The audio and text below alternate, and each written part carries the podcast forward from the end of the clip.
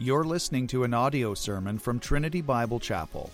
For more information, please visit our website at trinitybiblechapel.ca.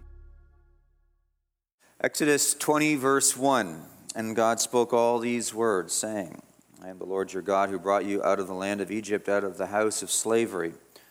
You shall have no other gods before me. You shall not make for yourself a carved image or any likeness of anything that is in heaven above, or that is in the earth beneath, or that is in the water under the earth. You shall not bow down to them or serve them, for I, the Lord your God, am a jealous God, visiting the iniquity of the fathers on the children to the third and fourth generation of those who hate me but showing steadfast love to thousands of those who love me and keep my commandments. You shall not take the name of the Lord your God in vain, for the Lord will not hold him guiltless who takes his name in vain. Remember the Sabbath day to keep it holy. Six days you shall labor and do all your work, but the seventh day is a Sabbath to the Lord your God. On it you shall not do any work, you or your son or your daughter or your male servant or your female servant or your livestock or the sojourner who is within your gates. For in six days the Lord made heaven and earth, the sea and all that is in them, and rested on the seventh day. Therefore the Lord blessed the Sabbath day and made it holy. Honor your father and your mother, that your days may be long in the land that the Lord your God is giving you.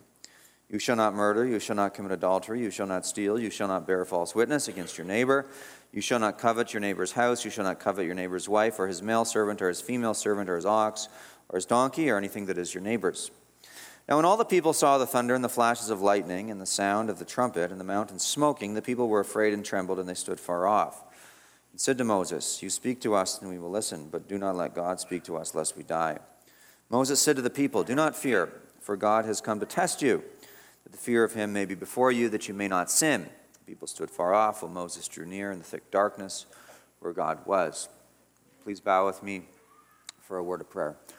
Father in heaven, how we thank you for your word, your law, the revelation of righteousness.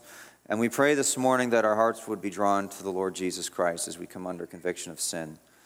We pray for sinners among us who have not yet repented that they would believe on Jesus, that you would search their hearts and convince them of their sin, that they see the need of Christ and come to him. We pray you would anoint the hearing and preaching of your word, and please see to it that the word is effective in our hearts. In Christ's name, amen. So, we're in the Ten Commandments this morning, as we have been for a while, and this is the natural law of God. I've been telling you that um, regularly, and it is the constitution of reality, meaning that this is how the natural world works. This is how reality works. So, if you want to function properly in reality, you want to see the Ten Commandments as a guide for life. They will lead you through reality. The minute you step outside, of God's law is the minute that you start living outside of reality. Just as science, uh, nature itself has laws like gravity and so on, so the moral and ethical world has laws, and the Ten Commandments reveal those laws to us. We have been in the uh, seventh commandment for a while now you shall not commit adultery, and I'll continue on in that commandment today. And is the Ten Commandments tell us or teach us that how to live. They don't, um, they cannot save us. They do teach us how to live, but they can't save us. So if you're coming to the Ten Commandments looking for a way to get saved, well, the, the Ten Commandments won't save you. The only way to be saved is in Jesus Christ, the Savior. And the Ten Commandments teach you about your sin, and then you must run to Jesus for forgiveness for your sins. And so as you come under conviction for sin, uh, through the preaching of God's law, I command you in the name of Christ to go to Jesus so that you can find forgiveness. You don't want to come to the Ten Commandments and God's law and start getting defensive and start you know, running away from the truth or start thinking that if you just do this, you will live.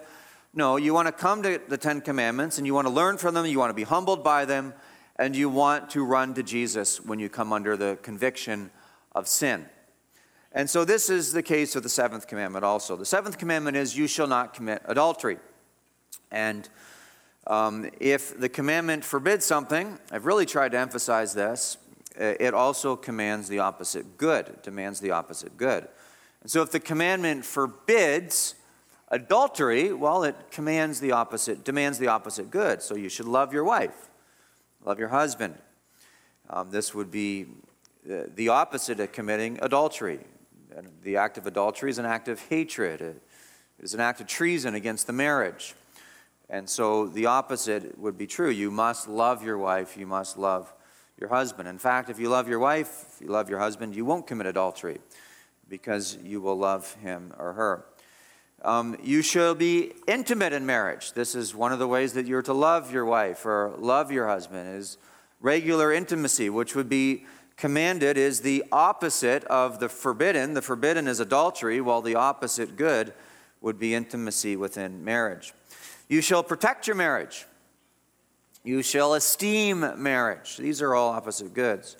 And so, what I've done is, is I've tried to preach the opposite good of the evil that's forbidden, as I've talked about the beauty of marriage over these last few weeks. I've talked about the purpose of marriage. I talked about finding a spouse because um, you want to have a sound and healthy marriage, and so you want to be led to the right person and marry the right person.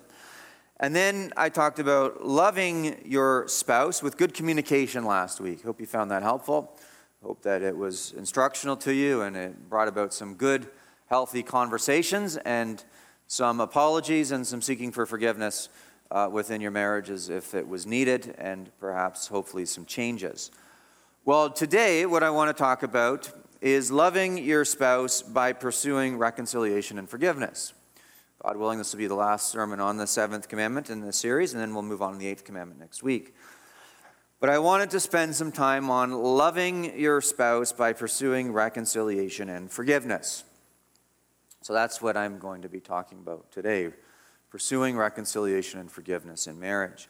Now, one of the things I like to do, I, I meet a lot of people, and one of the things I like to do when I meet people eh, who are much older than me and who have been married much longer than me is I like to ask them um, if they could give me any advice on how to have a good marriage, because I figure I got things to learn yet.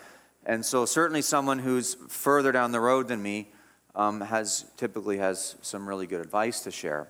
And bar none, the typical, I usually get, you know, there's usually a few things that people say, but this always comes up pretty well every single time. If I meet someone who's like 70 or 80 years old and, and they have a good marriage and uh, they've had a happy marriage their whole life. Uh, they've, you know, like no marriage is perfect, but they've been successful in cultivating a happy home. This always comes up. Always. And it is forgive one another. They say that forgiveness is the key.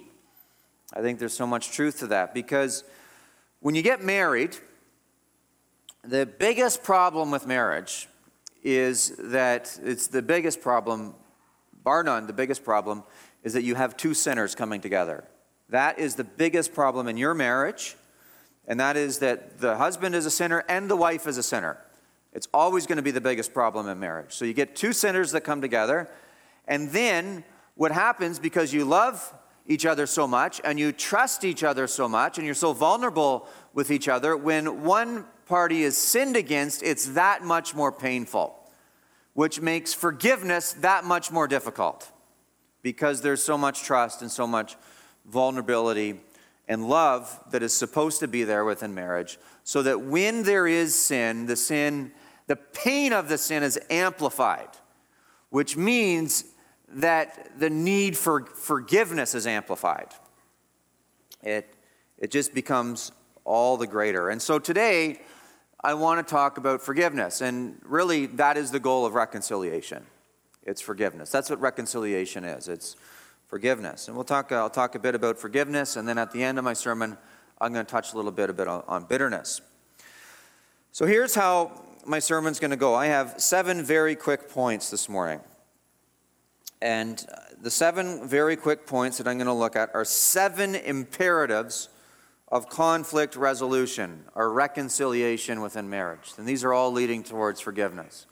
Seven imperatives. I'll list them now, but you'll get them as we go along. The first thing you got to do is you're seeking to resolve conflict or reconcile within marriage is you have to ask yourself, is this even worth dealing with? The second thing you need to do is always assume the best of each other. Third, ask, is this an issue of sin? Sometimes things aren't sin, even though they bother you. Fourth, gently and quickly confront the issue with the goal of reconciliation. Fifth, pattern reconciliation after the gospel. Sixth, forgive like Jesus does. And seventh, kill bitterness. So, it seems like a lot, but we're going to try our best to get through it this morning. Number one. So, the number one imperative, the first imperative I have here for reconciliation and forgiveness within marriage is ask the question when an issue comes up in your marriage and there's something that's troubling you, and there always will be, this has happened, this happens, it's normal in marriage for this to happen. If you think you're weird because you have issues in your marriage, no, everyone has them because you have two human beings come together and human beings are sinners. So you have to ask the question is this issue worth dealing with? Is it worth dealing with? Life is so busy and so complex, and there are so many things that arise in life that there are many things I submit to you that simply are not worth dealing with. Now, when you're, I, I really, from my own experience, my own experiences is that when I was newly married, it seemed like everything was worth dealing with. But now that I've been married longer than two decades, it seems like, you know what, there's all kinds of things that are just, they're worth overlooking because they're not as important as I might have thought they were 20 years ago. And so you always have to ask the question is it worth dealing with?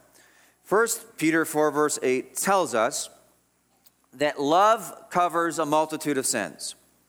And Proverbs 19:11 says, "Good sense makes one slow to anger, and it is his glory to overlook an offense." And similarly, Proverbs 17, verse 9 says, Whoever covers an offense seeks love. And so you have this emphasis in the Bible that it is wise, it is glorious, it is loving simply to cover an offense, which means there are certain things that will frustrate you, that will disappoint you, that, that will bother you, that you just learn in life to overlook. And it is a sign of wisdom if you can figure out how to overlook it. This is how you have long lasting, enduring relationships. We live in a world where people are very easily offended. Do you ever find that? Easily offended, emotionally fragile people. And I think a lot of times is people are simply taught to be that way because their parents bubble wrap them and they cater to their whining. And so if you're catering to your kids' whining, what you're doing is you're teaching your children to be emotionally fragile and to get what they want by whining. But one of the things that you want to teach your kids, and one of the things that you want to learn to be as an adult, is not to be emotionally fragile. And instead of being emotionally fragile, to have um, a toughness about your own personal constitution so that you're not easily offended. People that are easily offended are difficult to get along with, they're miserable to be around and you don't want to be easily offended. You want to be wise and you want to overlook an offense very quickly. Many people are very easily offended, they're very emotionally fragile, and then what happens is if a relationship doesn't center around his or her emotional state, then the relationship automatically falls apart. Well, they're not catering to my emotional state at the moment, so I can no longer be friends with this person uh, lashing out in emotional anger, lashing out claiming I'm hurt all the time. And if the relationship, especially the marriage, doesn't center around an individual's emotional state, well, the relationship tends to fall apart because they're fools. But love covers a multitude of sins, and whoever covers an offense seeks love. There are so many things in life that just need to be overlooked. And it is a sign of maturity if you can learn to overlook some things. And in fact, I think it's a sign of maturity if you can discern what needs to be overlooked and what ought not be overlooked. And this takes time. So the first thing you got to do is you're seeking to get along in marriage, you're seeking to reconcile a marriage, you're seeking to work things out and pursue forgiveness in marriage and have a peaceful home. And issues come up, you got to ask the question is this worth dealing with? And if it's not worth dealing with, that means you're making the conscious decision not to think about it. And it comes up in your mind, you kill the thought. Uh, that's what it means. It's not, it's not saying, well, it's not worth dealing with, so I'm going to let it gnaw away in my heart. That's bitterness. And we'll talk about that at the end of the sermon. No, it's not worth dealing with, so I'm not going to think about it. You say, well, I can't control what I think about. well, then you need to get control of your mind. Because you're immature of a Christian if you can't get control over what you think about. And you need to be able to get control of your mind. And if you say it's not worth thinking about, that means I'm committing and I'm being self disciplined not to think about it. But if it is worth thinking about, and it is worth dealing with, we move on to the second imperative that I want to talk about this morning. And that is always assume the best. This is especially true in marriage. You always have to assume the best. Now, there's some relationships where you're where someone is an adversary to you, they're an enemy, and you're not assuming the best, and, and that makes sense because they've proven themselves to be untrustworthy people and nasty people over time. But certainly in a marriage relationship and in a friendship relationship, um, you want to assume the best of people. You become easily offended when you perceive everything as an offense. The way somebody looks at you, the way somebody says something, and then you start imputing motives. Well, I know that she did it because she wanted to spite me. I know that he was trying to take a dig at me. That's the reason he looked at me. That's why he forgot to say, I love you on the way out the door this morning, because he was trying to spite me. Well, you've got to learn in the context of marriage to assume the best of one another. And so 1 Corinthians 13, verse 7 is helpful with this, where it says, Love believes all things, hopes all things, endures all things. So you're hoping and you're believing for the best in the individual. This, of course, sermon, at this point, this sermon applies to all relationships, friendly relationships at least, and um, it should most definitely apply to your marriage relationship. So if, if the tone, if his tone bothered you, maybe it's worth confronting, it might be, but try to assume that he had the best intention behind it and might not even have been aware of it. That, that's what you have to assume. If you start assuming the worst, then you get yourself into trouble. Or if, if the look bothered you, or the absence of an act of love bothered you, it might be worth talking about. It might be. It could be. But even if it is worth talking about, you need to assume the best in the moment. Maybe he was busy. Maybe she had something else on her mind. Maybe he lacked awareness in the moment and just assuming the best. And this is especially true when love is present. So always assume the best. Number, that's the second imperative. The first imperative, as asked, is this worth dealing with? The second imperative is always assume the best. And the third imperative is this ask the question if we're going to deal an issue, with an issue of marriage and we're going to pursue reconciliation, ask the question is this sin? Is it actually sin? Not all things produce a neg- or sorry, not all things that produce a negative emotional response are sin. Just because you find it offensive doesn't mean God does. Again, this there's a me-centeredness in our day and age. And again, I think this comes from bad parenting, where kids are taught that their feelings are most important. And so parents cater to a kid's feelings, and then the kid grows up and enters the world and thinks that, assumes that everything that offends his or her feelings is now evil. And, and by the way, if that's your mindset, understand this concept here. If your mindset is that everything that hurts your feelings is sin, then your mindset is that you are God. Because only God determines what sin is. So you need to have the ability to remove yourself from the situation and evaluate whether or not, not whether it's offensive to you or it upsets you, but whether it's offensive to God.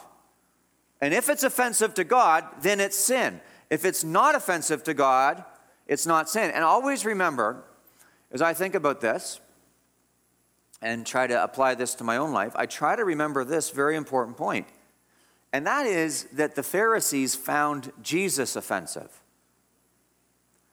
Finding something offensive doesn't mean that is bad.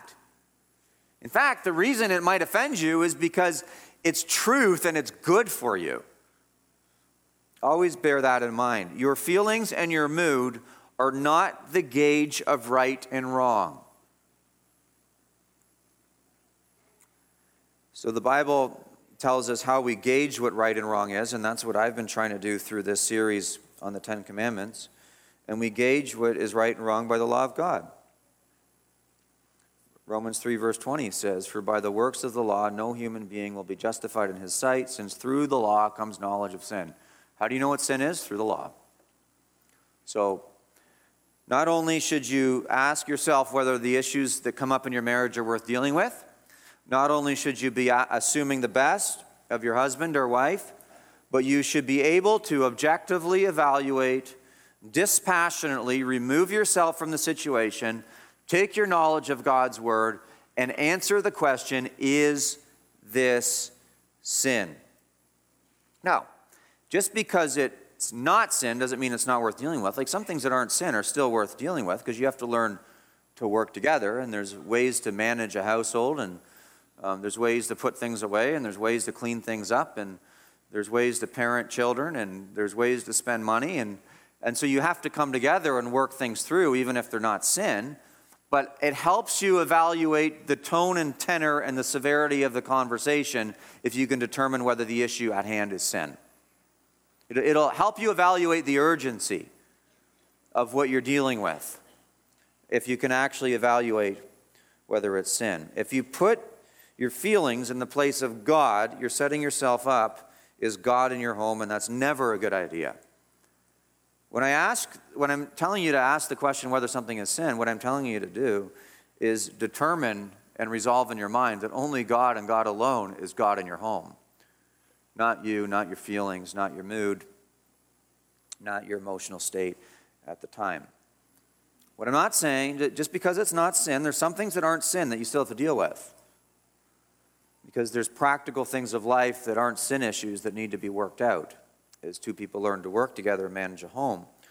But determining whether it's sin helps determine how serious of a matter it is, and also helps determine whether forgiveness needs to be offered. Forgiveness doesn't need to be offered, or asked for, rather, requested if there's no sin involved. So that's the third imperative. Here's the, here's the fourth one I want to talk about this morning, and this is probably the longest point of the morning, and that is that you need to gently and quickly confront issues with the goal of restoration. So I just these are all how to evaluate the situation. The first three points were how to evaluate the situation. You're determining whether it's worth dealing with, you're assuming the best, and you're asking whether it's sin. So this helps you evaluate what's at hand. So you're diagnosing things. Well, now what we're getting is into what to do once you're going to finally deal with the situation that you're dealing with in your marriage. And you want to gently and quickly confront the issues with the goal of restoration. I'll talk about all of this. Many marriages, and I think this is the big problem that one of the big problems that we find in marriages, issues are not dealt with. And issues stockpile in people's minds and hearts. They stockpile like dirty dishes. And as the years go by, people start to wonder why things stink. If you let your dishes compile in the kitchen dirty, the kitchen's going to stink. And if you let issues compile in your marriage, your marriage is going to stink. And so you have the issues that are worth dealing with, even as you assume the best, you have to deal with them gently and quickly with the goal of reconciliation. So when I say the goal of reconciliation, it's not the goal of scoring a point. It's not the goal of going tit for tat. You hurt me, I'm going to hurt you. You insulted me, I'm going to insult you. That's not the goal. Not for the goal of getting back at an individual. It's with the goal of, restore, of restoring the relationship. That's the objective. You must quickly and gently confront issues. Otherwise, I've said it before over these last few weeks, the issues become like a massive hairball in the throat. The cats don't get hairballs in a day, do they? They get hairballs over time. And eventually, what happens is the cat coughs up a hairball. And if you don't deal with issues in your marriage, you're going to get hairballs in your throat. It's kind of like a garden that needs to be weeded. If you don't weed the garden, what happens? Well, eventually you don't have a garden. I had a, the last house I lived in, we had a really lovely garden in the front yard that I worked hard on. Well, the people who now own the house forgot about the garden. You go by now, there's no garden, right? Because you have to work the garden. And if you don't work the gardens, you get weeds, and that's the way the marriage is. If you don't deal with the issues, you, you eventually wake up and you don't even have a marriage. You just got two people living together, roommates, that are just trying to save face, and eventually things blow up. Or if you don't dust your house, what happens? Well, the house gets increasingly dusty. It needs to be dusted on a regular basis, otherwise, it becomes very dusty and if you don't oil the engine in your vehicle, what happens? Well, it's going to it's going to blow up and you're going to need a new vehicle. So, you know, not dealing with issues in your marriage is, is like a hairball, it's like an unweeded garden, it's like a house that's not dusted, it's like an engine that's not oiled. The engine always needs oiled, the house always needs dusting, the garden always needs gardening. And so you have to deal with things. And you have to deal with them quickly, and you have to deal with them with gentleness. Ephesians chapter 4 says, verse 26 through 27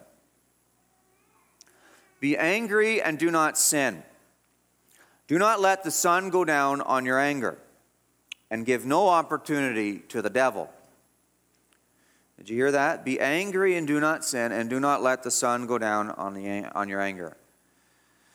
Make it your goal to deal with all issues before the sun goes down. It doesn't say don't go to bed on your anger. It says don't let the sun go down. Most of us go to bed after the sun goes down. When the sun's up, it's easier to deal with issues.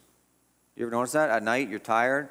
After a long day, you just want to kind of punch out and lights out and, and you're just you're ready to put your if you worked all day you're ready to put your head on the pillow but this is saying before the sun goes down and i think it's saying by, by the time the sun's down that's the time to deal with your issues now sometimes it's not practical because there's things that come up in life and if it's not practical you need to pick a time in your schedule in the next 24 hours likely to deal with it so so let's say you get the end of the day and there's an issue in your marriage and you haven't had a time that day to deal with it.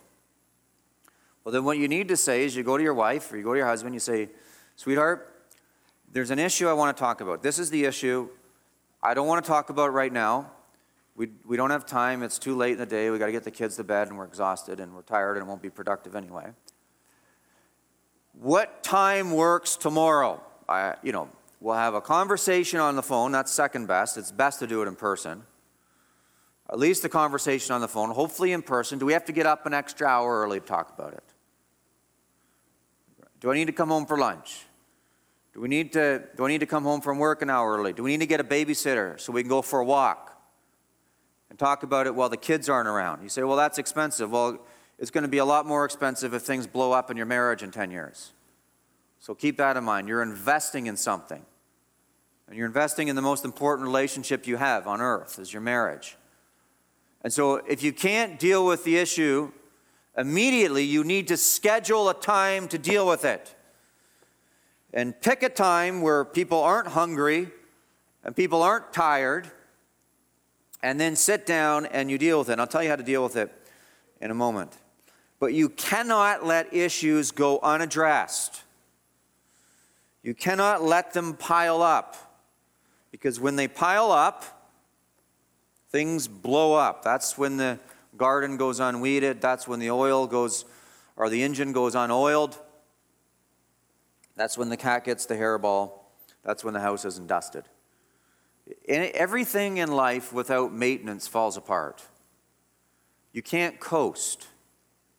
if you're not intentional about maintaining something and building something, it just depletes and falls, it, it falls apart. It becomes a mess. And your marriage, because it is such an important relationship, is, is no different. And in fact, I think it is amplified. The falling apart is amplified if things aren't dealt with within your marriage. So maybe you're sitting here today and you're listening to me and you've got a whole bunch of issues that you haven't dealt with. And you know it. And you know what the issues are. And I'm, I'm pressing buttons right now. And you can feel it in your heart. Well, you better deal with them today. Today's your opportunity to deal with them. So go home, go for a walk, even if it's, you know, kind of a miserable day. Well, you're better off going for a walk with your raincoat on than you are letting these issues kind of just simmer there. And, if, and when they're simmering, they're producing toxic fumes that are going to choke you out. And so deal with the issues. Don't let them build up. And how do you deal with the issues? Well, that's a good question. Well, it's gently and it's quickly. I've talked about the quickly part. The gently part, I talked about some last week on how to communicate. But I want to read a passage in Galatians chapter 6, verse 1. It says, Brothers, if anyone is caught in any transgression, you who are spiritual should restore him in a spirit of gentleness. Keep watch on yourself, lest you too be tempted. That's a great passage of Scripture. But what, what is the goal of what is the goal of a co- confrontation? When there's an issue that comes up and you have any relationship where the issue comes up, especially marriage, what's the goal of confrontation? The goal of confrontation is restoration. And the, and the word here for restore would have been used in medical, in the, in the medical profession in those days, back in the first century. And it was used to describe the restoration of a fractured bone. What happens if you have a fractured bone and you don't restore it quickly? Well, the fracture will set, and your bone is going to be permanently deformed. But if you figure out you've got a fracture, you let the doctor reset the bone. Is it painful to reset the bone? Certainly, in a day without anesthetics, it was. But is it worth it? Yes. Now, when, the, when you go and you take your fractured bone into the doctor, the doctor, if he's a good doctor and has good bedside manner, he's not going to be rough with the bone. He, he's, not, he's not dealing with, with the bone in the same way that he would try to break concrete. He's dealing with it how? With gentleness. He's resetting it delicately. And that's what you have to do in a marriage. Is when things are out of place, you have to go back and you have to deal with the conflict and you have to reset the problem, reset the relationship with a level of delicacy to restore it. So here's, here's a little example of how that might work. You got to watch how you say things. So I've, I've already talked about that last week. And if you have an issue that needs to be dealt with, I find that sometimes in, in marriage it's, it's helpful to pray about the matter first. You, you sit down and you pray about it first. Because if you go into it like, I'm going to get my way in this situation, then you got a problem. But if you go into it saying we're both bending our knees to God and we want God to have his way in this situation, then things are a little bit better. And then what you might want to do, I found that this, if things are really tense in marriage, although it's difficult when things are tense, I found that it's a very helpful thing to sit there and hold hands and look each other in the eye when you talk. Because that, that just really lowers the level of tension. You know, you feel like your blood's boiling and you got to deal with something that's really bothering you to, to actually pray and set things right with God first, and then to hold hands, express love to each other by holding hands and looking each other in the eye, I think really settles things down. I'm not saying you have to do that, but I'm just saying that's a helpful piece of advice that I've learned. And then, and then what you do is you enter in the conversation. You say, well, this is what you did. This happened. It's a matter of historical fact. It happened. And this is why it troubled me and just lay it out there. And then you employ all of the communication techniques that I talked about last week, which you learned last week. Listen carefully, ensure that you understand, mind the heart. Both couples or both people in the relationship have to mind what's going on in the heart, dig, dig deeply into the heart. You're not just going for the words that are said, you're, you're actually trying to dig out what the intent and uh, uh is behind those words and what's going on in the heart, and you're digging out deeply. So, this is what you did. This is why it troubled me. And then, when that is said, the receiving party, the party who is, you know, offended somebody, the one who's being confronted, you say, Did I understand you right? I did this, and you repeat it in your own words. This is how it bothered you. Is that right? And, and then you repeat these steps until there's understanding.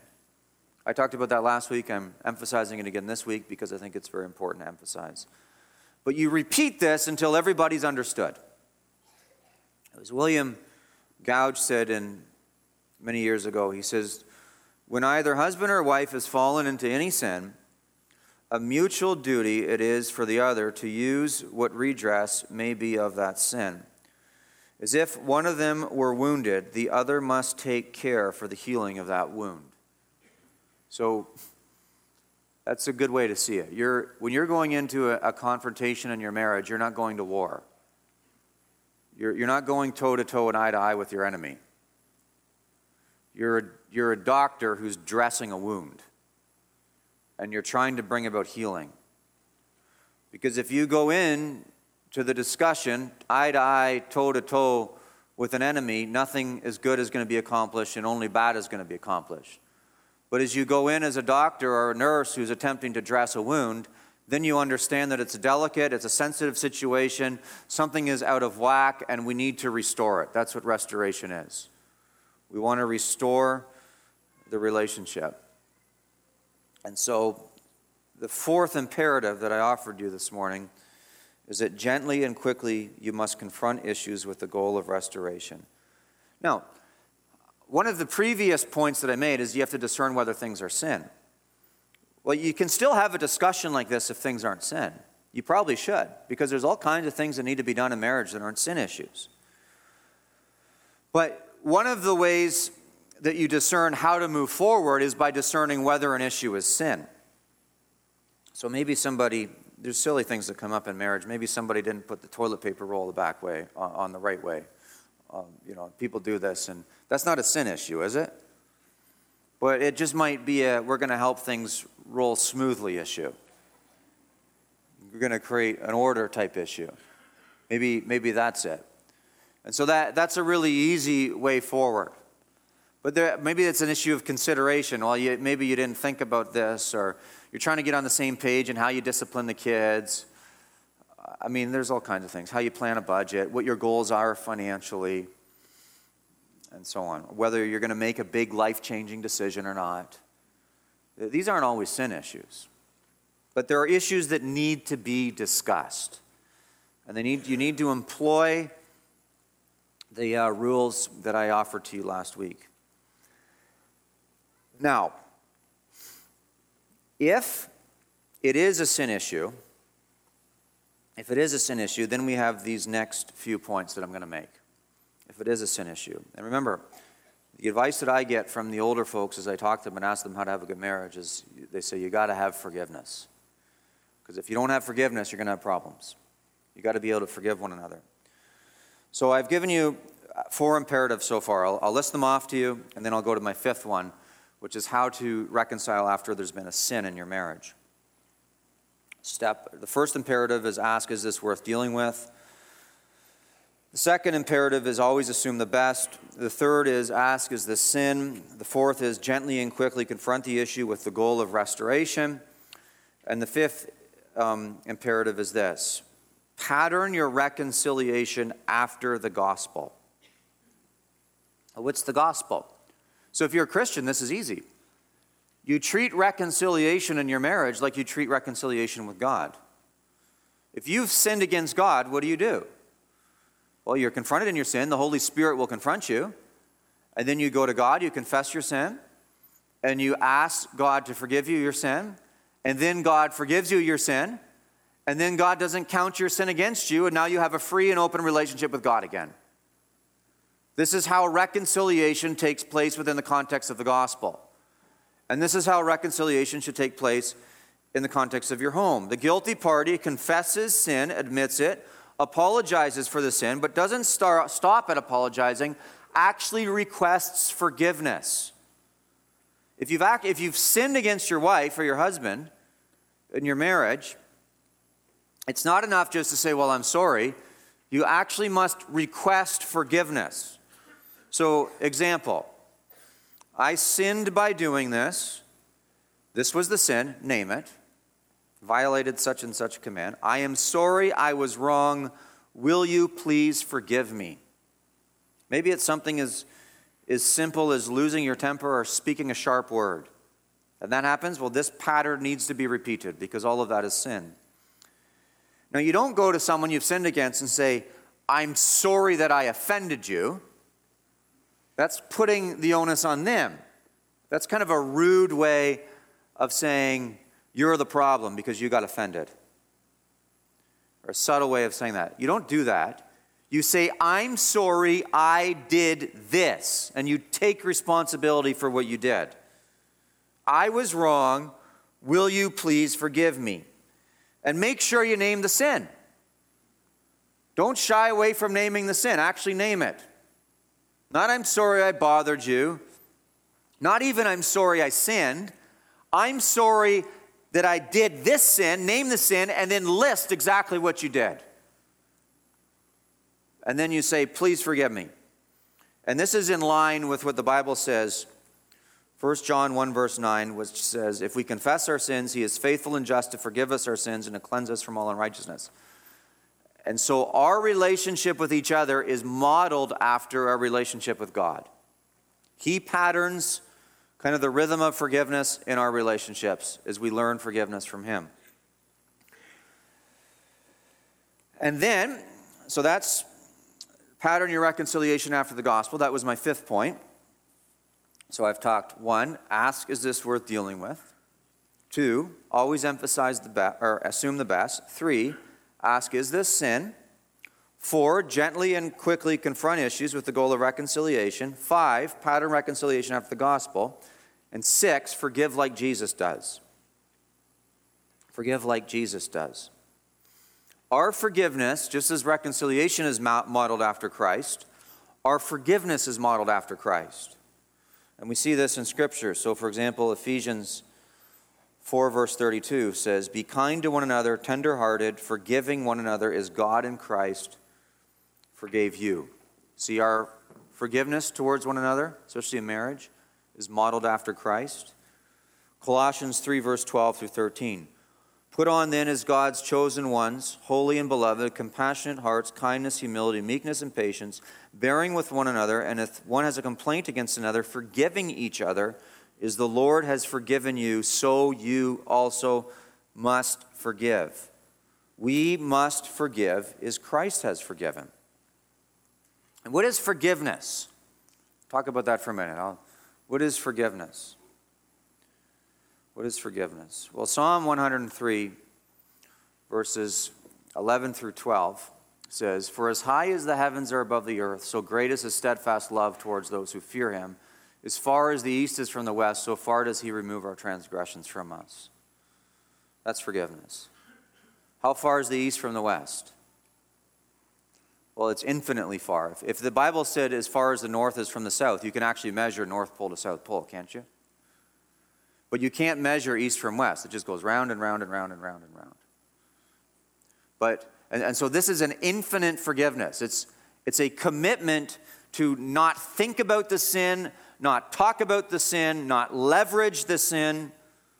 One uh, pastor, Chris Brauns, in a book that I found very helpful, defined forgiveness as this a commitment by the offended to pardon graciously the repentant from moral liability and to be reconciled to that person, although not all consequences are necessarily eliminated.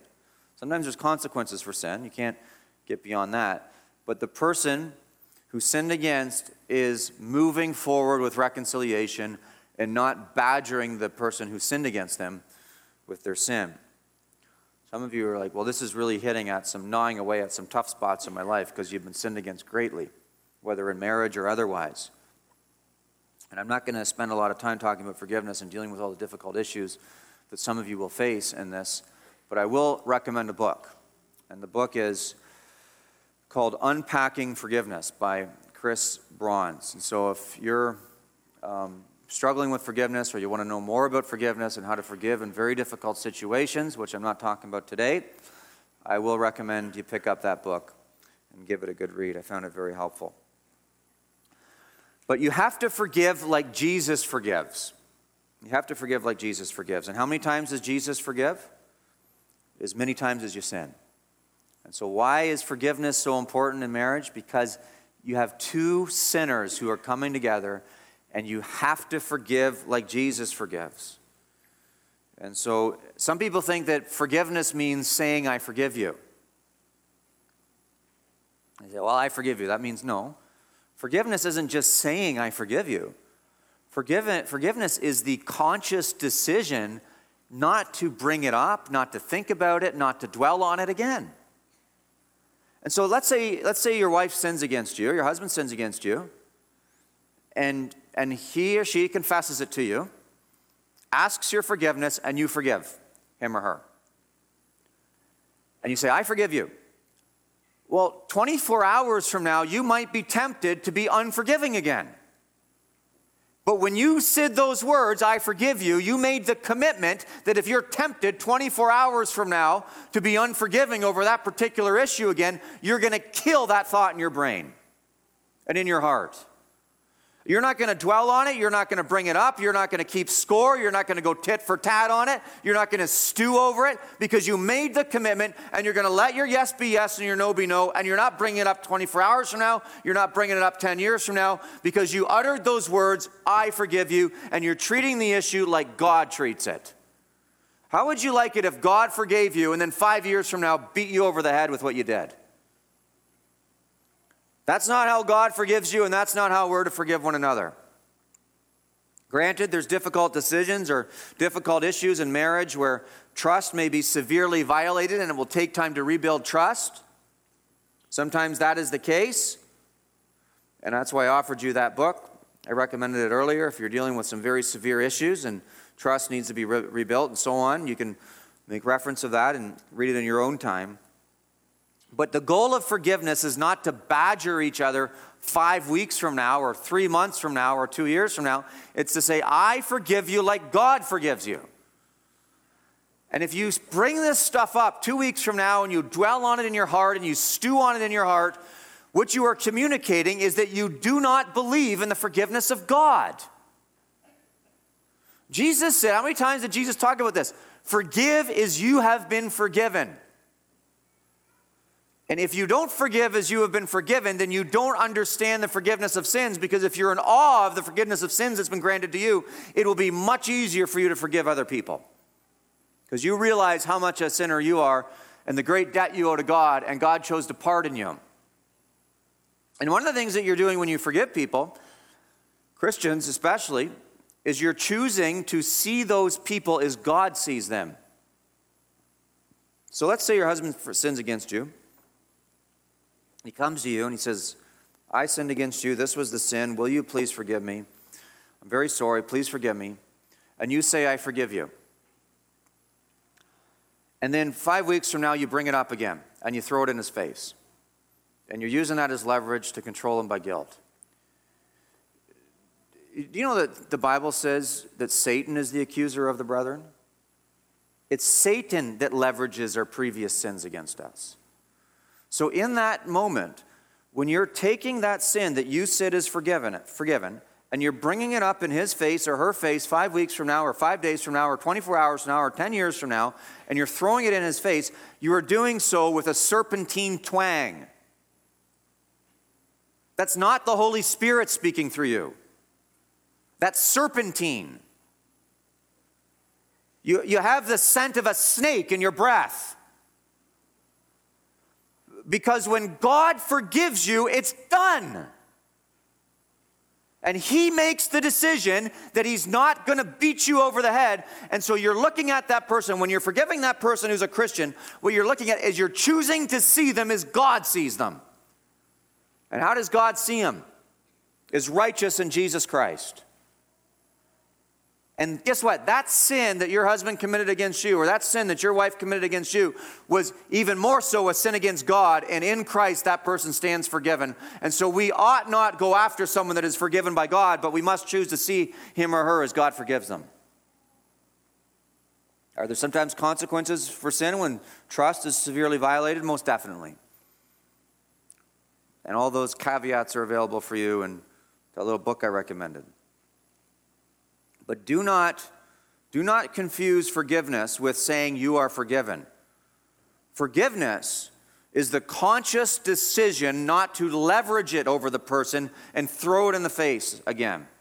To forgive just as God forgives. That's what forgiveness is. And so you must forgive like Jesus does. So I've given you six imperatives. One, ask is it worth dealing with? Two, always assume the best. Three, ask, is this sin? Four, gently and quickly confront the issues with the goal of reconciliation or restoration. Five, pattern your reconciliation after the gospel. Six, forgive like Jesus does. And one more quick point before, we, before we're done today. One more quick point kill bitterness. Bitterness is a sixth commandment violation but it's also a seventh commandment violation when it's done in the context of marriage. And it is dwelling on sin in the heart. When you're offended by somebody and you dwell on it in your heart and you stew on it. And there's people who, who are elderly who have become very bitter over their lives. They're covetous of other people. They feel like they've been wronged in a way that they shouldn't have been wronged. And they refuse to, to give that over to the Lord and they dwell on it, and it oozes out of them. Have you ever met someone that's so bitter you can tell they're bitter by the look on their face? I certainly have. I can tell the bitter by the tone in their voice. It's just there's a there's a there's something that's toxic about the way they talk. Instead of moving on and giving these issues over to God, they're dwelling on the offenses against them instead of delighting in the goodness of Jesus Christ. 1 Corinthians 13, verse 5 tells us that love keeps no record of wrongs. If you're keeping a record of wrong of anyone, especially your wife or your husband, you're bitter. You're bitter. Is there issues in your marriage that you're keeping a record of that you haven't dealt with? Well, if you haven't dealt with them, deal with them. But if you have dealt with them, then stop keeping a record of them. But you don't want to be keeping a record of wrongs either way, because love keeps no record of wrongs. And if you're going to love your wife, you're not keeping a record of her wrongs. You're going to love your husband, you're not keeping a record of his wrongs. Are there issues in your marriage that need to be dealt with? If so, deal with them. And once you deal with them, they're done. You move on, it's water under the bridge. You have to kill bitterness. And the only possible way to kill bitterness, whether the relationship's been reconciled or not, if the relationship's been reconciled and forgiveness has been granted, then you kill bitterness by understanding the way God has forgiven you, you forgive the other person. If the relationship has not been reconciled, and no forgiveness has been requested and therefore none granted, you kill bitterness by casting your frustration and your anger towards the coming judgment and trust that God will deal with them in due time. It's not yours to be vindictive, it's not yours to be vengeful, it's God's. There's two ways to deal with bitterness. One is the relationship's restored, forgiveness is granted done. You see the person as God sees them. Two is things haven't been dealt with. And then so you're casting all of these issues upon God and you're trusting that in His time He will deal with them. And you don't need to be vengeful within your own heart and spiteful within your own heart. You have to deal with bitterness. So I've given you seven imperatives on reconciliation and marriage this morning. Ask the question Is this worth dealing with? Some things aren't, some things are. Number two, always assume the best. Number three, ask, is this sin? Number four, gently and quickly confront the issues with the goal of reconciliation. Number five, pattern reconciliation after the gospel. Number six, forgive like Jesus does, does. And number seven, kill bitterness. I'll close with with one quote by John Angell James, whose book on marriage I found so helpful throughout the series. There must be no searching after faults. I, I really hope you don't do that in your marriage. You nitpick over each other's faults. Nor examining with microscopic scrutiny, such as cannot be concealed. Because you know, you know each other better than anyone else knows you. So uh, it's no fun to be put under the microscope and always examined. There's got to be, these things have to be covered in love. No reproachful epithets, no rude contempt, no incivility. Now, this, is, this means no insults in marriage, no jabs, no digs, no going tit for tat. She ticked me off, so I tick her off. This is not the way God works. No cold neglect. Some people won't go tit for tat, but what they'll do is they'll just shut down and say, I'm not talking to him, I'm going to teach him a lesson. Thermometer goes down. Right? There should be courtesy without ceremony, politeness without formality, attention without slavery. It should, in short, be tenderness of love supported by esteem and guided by politeness. And the only way to have this is to understand and know the love of God in Jesus Christ. And once you understand and know the love of God in Jesus Christ, then you can understand and apply that love of God within the context of all relationships, but especially, especially within the context of marriage. Let's have prayer. Father in heaven, how we thank you for your word. We thank you for all that it teaches us. Help us to be a people that are characterized not by bitterness, but by forgiveness, not by vitriol, but by love and grace and mercy. And may this most of all be characterized within our own homes. Forgive us where we have failed you, we pray and teach us to walk in the way that you've laid out for us. In Christ's name, amen.